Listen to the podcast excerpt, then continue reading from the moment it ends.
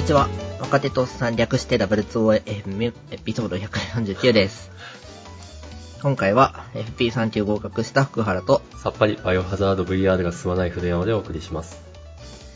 このポッドキャストではハッシュタグ W2OFM でご意見ご感想を募集しています。いただいたフィードバックがモチベーションアップにつながりますので、ぜひよろしくお願いします。お願いします。やばい、ちょっとカミカミですね。寝起きだからかなまあね。朝だしね。そんな、そんな日もあると。はい。まだ寝起き10分ですう。ん。あちなみにこのポッドキャストは朝6時から収録しております。健康。はい。健康です。さて、えっ、と、まずは、えー、ツイート、いただいたツイートの紹介ということで、えー、ふっくみさん、時間を味方にできるなら再投資型の方が効率良さそうだけど、どういう PF 戦略なのか気になるというコメントいただいております。ありがとうございます。ありがとうございます。完全に深田くん向けですね、これ。はい。まあ、ツイッター上でお返事返させていただいてますが、かん、えっ、と、簡単に説明すると、はいえっ、と、再投資型の方が効率が良いというのはその通りなんですけど、まあ、出口戦略を考えたときに自分に合ってるのは、まあ、配当型かなと考えてこういう風にしてますと完全に同意いうことです。はい。はい。ありがとうございます。深田が先生だな。学ぼう。資格持ちですから、確かに。本当に先生だ。力でも聞いてください。何でも聞くよ、本当に。ダメだ、この後私はやらないままずるずると、銀行に、銀行に勝手に自分のお金を運用されるという、そして何にも得られるものがないという状況なんで。えーと、じゃあ本題、あ、もう一つですね。えっと、これか、S さん。えっと、ああ、はい。えー本当に完全合格って書いてある。まあ不完全な合格もあるんだろうか、もしくは完全理解的な言葉の奥底に万感の思いを込めたやつなのだろうか。エンジニア向けのマネーなお話なんかいあったら嬉しいな、ちら。というコメントもいただいております。ありがとうございます。ありがとうございます。これは僕の FP3 級合格ツイートに対してリプライをいただきました。ありがとうございます。これなかなかですね。僕も最初見た時笑っちゃいましたけど、完全合格。そう、本当ネタかこれ。で、一応説明すると、えっと、FP 試験は、あの、筆記と実技っていう2項目に分かれてて、はい。両方に合格してると完全合格。片方しか合格してないと一部合格という通知が来るそうあです。、なるほど。すごいですね。それでも不合格ではない。うーんと、一応9の合格は両方合格しないとダメ。完全合格じゃないとダメなんですけど、一部合格の場合は次回はその合格した方はスキップできるっていう仕組みのはずですね。なるほどね。まあ、いずれにせよ、めでたい。ありがとうございます。はい。ありがとうございます。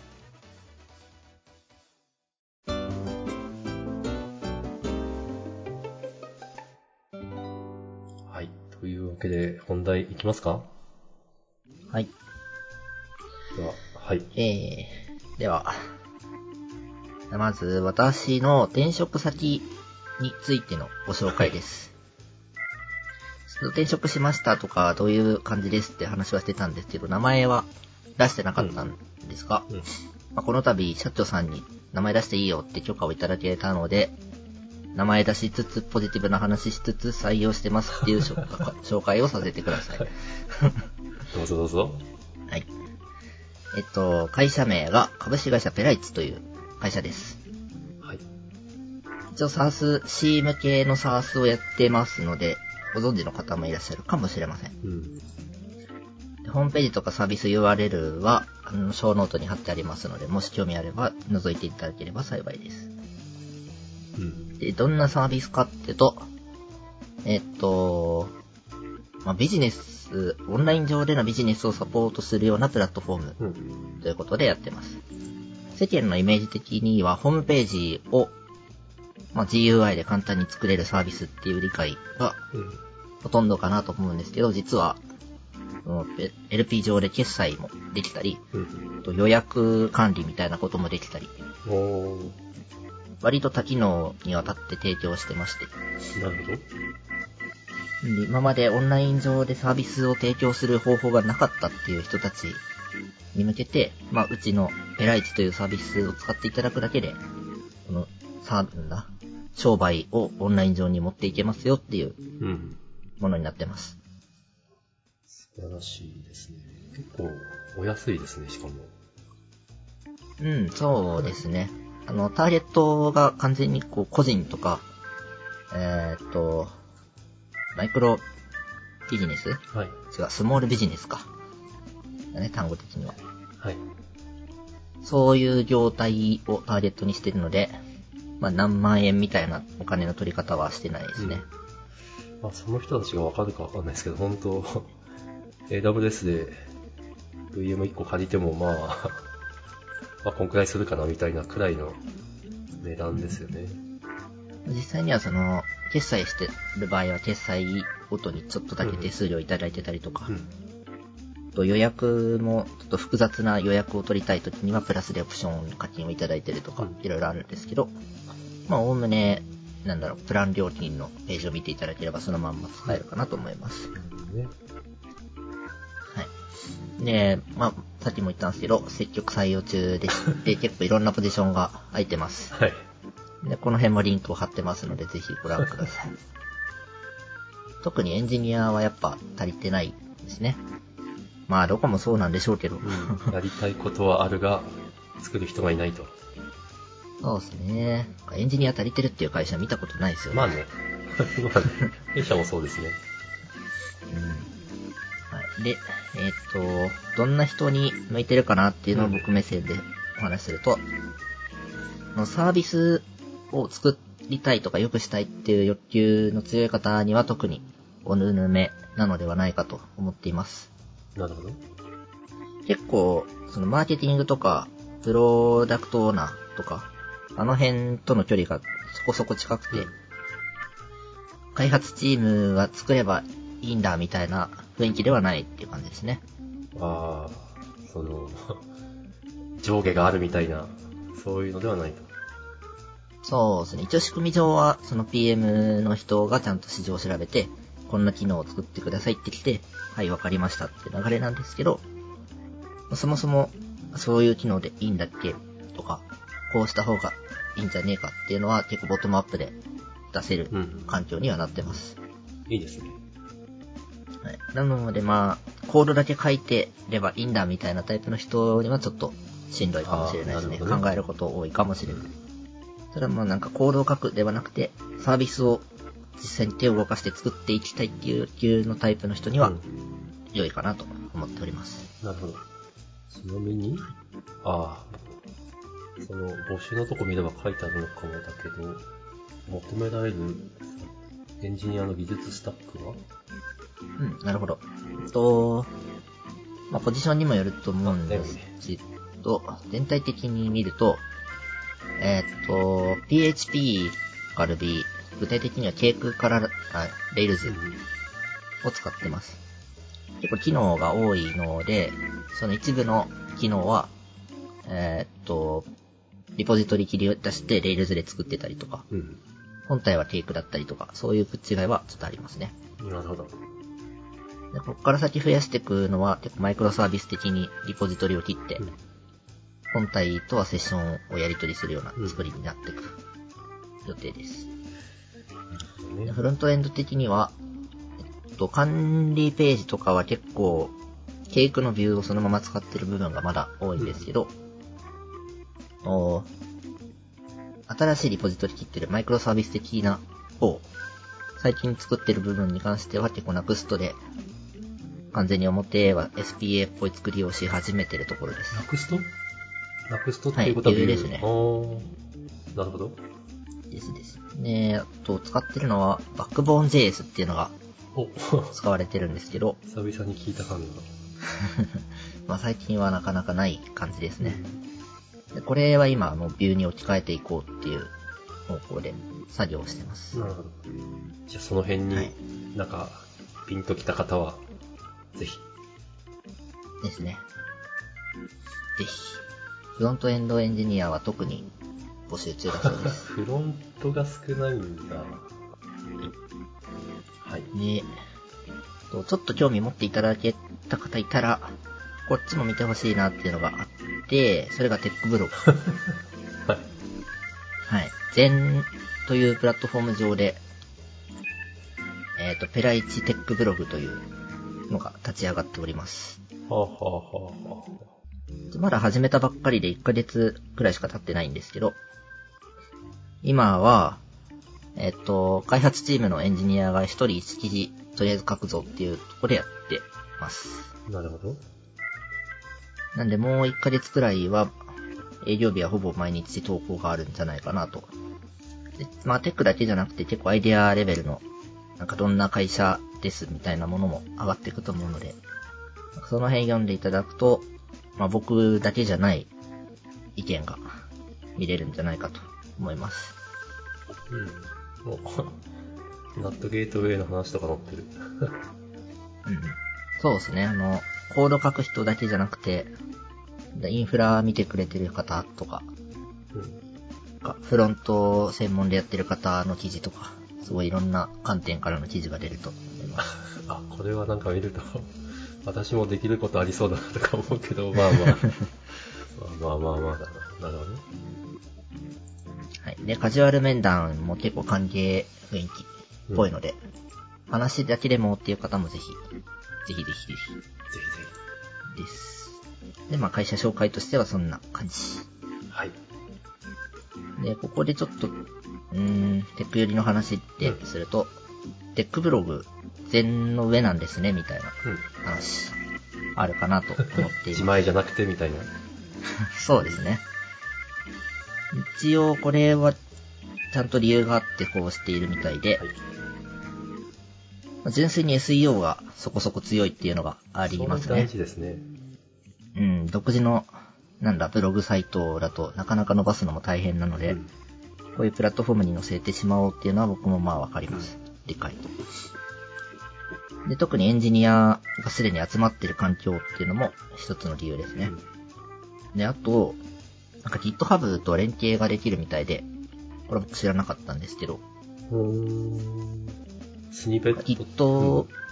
Git 上にえーリポジトリ切って、そのリポジトリと連携しとくと、うんえーマスターにマージされたらもう記事が出るみたいな連携ができるらしくて、GitHub ページズみたいな。そうですね。へえ。あ、それいいですね。なんで、プルリク単位で記事のレビューが出せたりするんですよ。それいいですね。はい。か運用楽そうな感じですね。うん、知らんかった。その辺の連携とか構築も、なんかちょっと強い、うん。チーム内の強い人が1日もかからないでパパパッとやってましたねな。るほど。それはいいですね。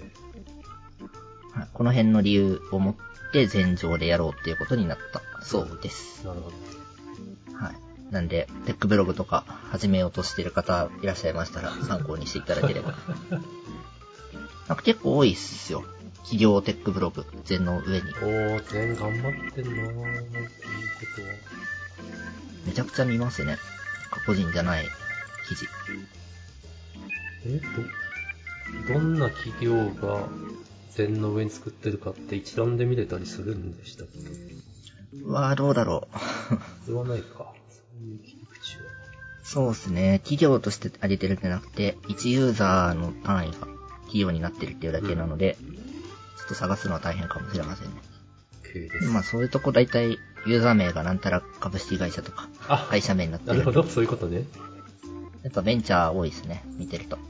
当然ですけど。ベンチャーには頑張ってほしい。はい。そんなところです。ご応募お待ちしております。ぜひぜひ。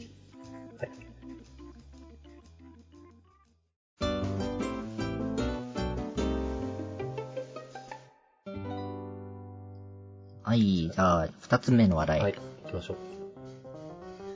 またくて、まあ、新しい手も私なんですけれども、そろそろあの季節ですよね。あのとは、3月。昨日終わり。評価ですよ、評価。評価ですね。悩ましい季節ですねほん。と悩ましいですね。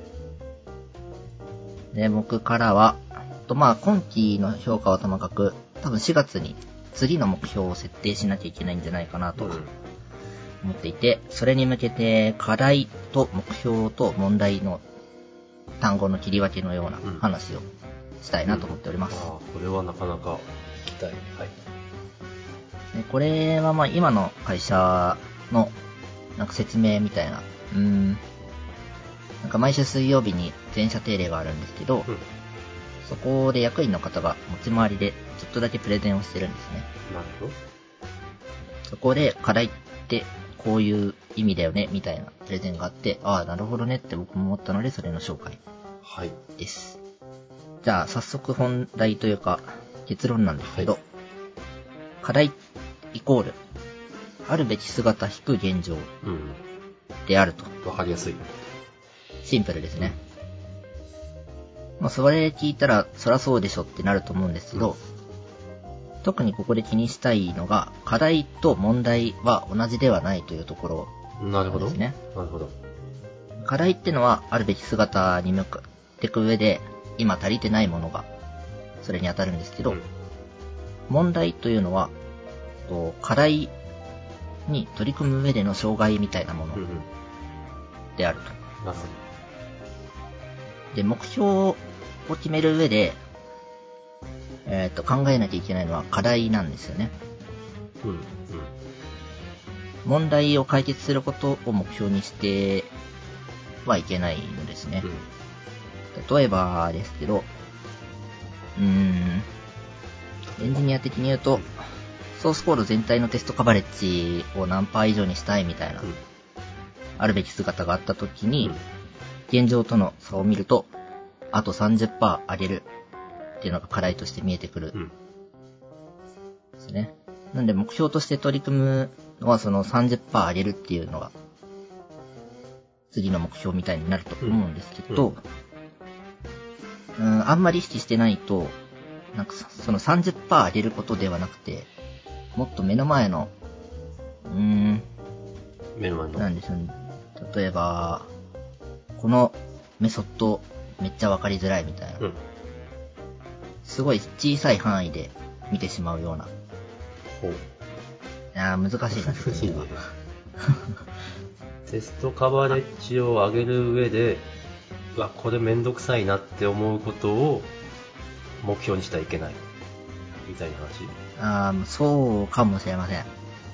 目の前の問題は目標ではないと思うんですよね。あるべき姿引く現状の結果出てきたものを潰さないと、そのあるべき姿に進んでないうん。んで、うん。その課題に付随する問題だけを対処してもそんなに効果がない。うん。で目標として掲げるべきは問題の解決ではなくて課題の解決であるべきであろうと。なるほど。まあそうね。そうしないと、やったけど進んでんのか進んでないのかわからんみたいな状況になりそうでありますね。うん。で、いわゆる、うん、KPI みたいな、うん。一番上のレイヤーにあるものが課題で、それを解決するためにいっぱい枝分かれしてるのが問題といううんようなイメージですね。うん。なるほど。です。で、その上で目標を決めなきゃいけないっていう時に、運用型の目標と課題設定型の目標というものがあるとうん。いうお話でした。うん。で、さっきの例だと、ソースコードの全体のテストカバレッジを例えば80%以上にしたいみたいな大前提。なんか上からの指示というか、みんなでこれやるぞって言われた時に、うん。うん。どういう文言で目標を設定するかなんですけど、運用型というのは、んなんか例えば新規実装箇所のテストカバレッジは絶対80%以上でマージするとか、うん。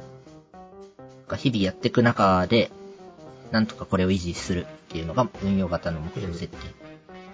で課題設定型っていうのは、さっきも言った通り、あるべき姿から現状を引いたものが課題なので、80%にしたい中で、今どうなってんだっけを引いたものを課題とし目標として設定する。うん。なんで、そもそもなんで80%いってないんだっけ？っみたいなとこから考え直すのが課題設定型の目標設定ですね。で、例えば、うーん、そもそもめちゃくちゃカバレッジ率の低いモデルとかコントローラー実はあるんじゃねえかとか、なんかテストを書きづらい日々の運用ルールになってるんじゃないかとか、とにかく前提を見直すようなことが課題設定型の目標だと多分文言として出てくるはずなんですね。ほう。でもこれ、課題の中にも問題が含まれてるようにも見えるけど、そういうわけでもない。うん、この辺は僕もまだまだ勉強中なんで、もしかしたら不適切かもしれませんけど、んなんだろう。一回前提、大前提を疑うってのがおそらく重要うん。なのだと理解してます。なるほど。そうですね、まずこの、課題、課題、課題。課題があるべき姿、マイナス現状っていうのは本当に見るとシンプルだけど、これ、なん、なんでしょうね。ここに、ここに手を打つべきだっていうのを見つける、見つける作業なんで、実はこれ深いですよね。うん、式だけはシンプルなんですそうそう、よね。式はシンプルだけど、問題を、問題、課題か。課題を見つけなきゃいけないんで、ちゃんと効果がある課題を。そういう意味で非常に深いな。そうなんですね。なんか、問題ばっかり見つけていて課題が見つからないっていう人は、多分あるべき姿がないんだと思うんですよね。なるほどな。そうですね。現状だけを見て、良くないものを指摘してこれを解決しますっていう言い方だと、それは問題だと思う。うん。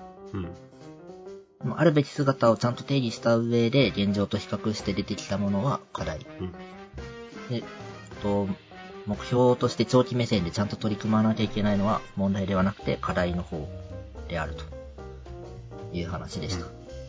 なるほど。伝わってるといいんですが、これはなかなか深い話なんで。まあ来期の目標設定で、まあ文言を問題レベルから課題レイヤーのものにできると、ちょっと周りからの見え方がおってなるかもしれません。そうですね。脱線していいですか？はい。この課題の話なんだけど、この課題をどのレイヤーを自分の課題とするかで、うん。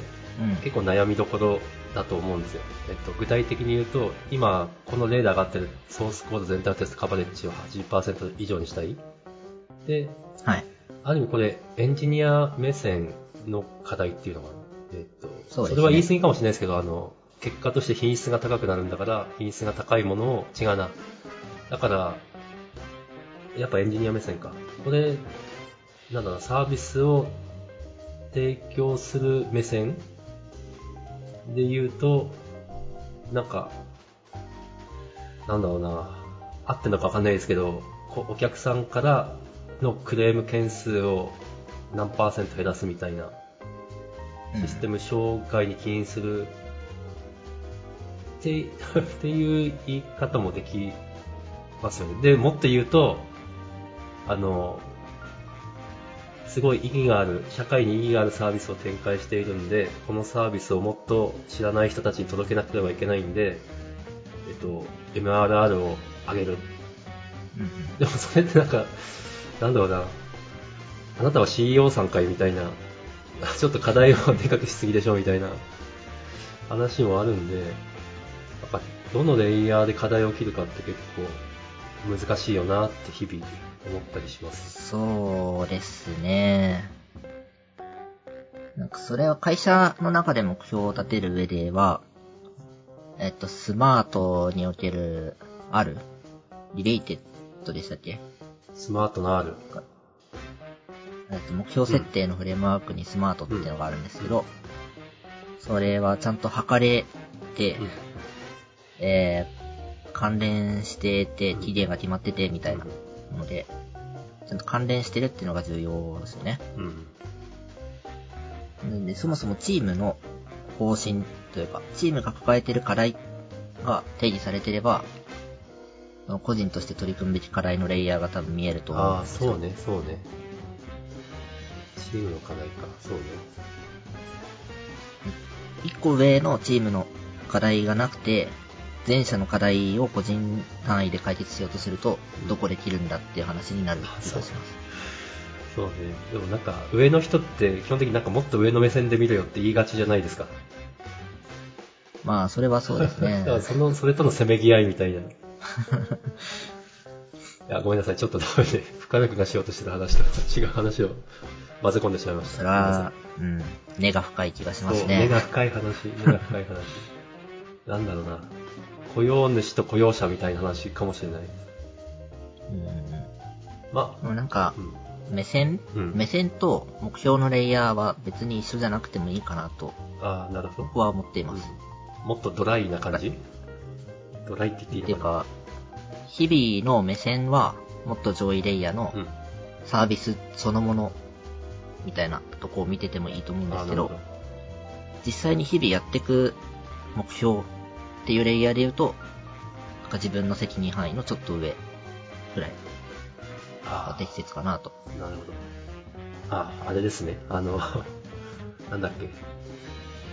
レンガを作ってる職人に聞いたときにレンガを作ってるっていうか、なんかこう、社会を良くしてるんだって。いうかみたいな話が、う んあそうですね、そうですね。遠くを見つつも、手元の仕事を大事にするみたいな話ですかね。